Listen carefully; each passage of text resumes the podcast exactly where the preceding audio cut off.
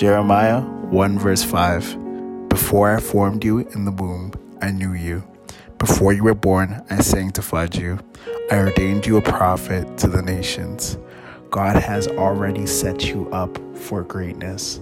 Before you ever thought of who you would be, before you ever thought of what you'd do, God made it so that He already ordained you and chose you for a unique purpose in this unique generation to make it so that your world becomes a better place through your yes. And so you no longer have the opportunity to avoid being all that He's created you to be. You are uniquely created for a unique purpose to have impact right where you are.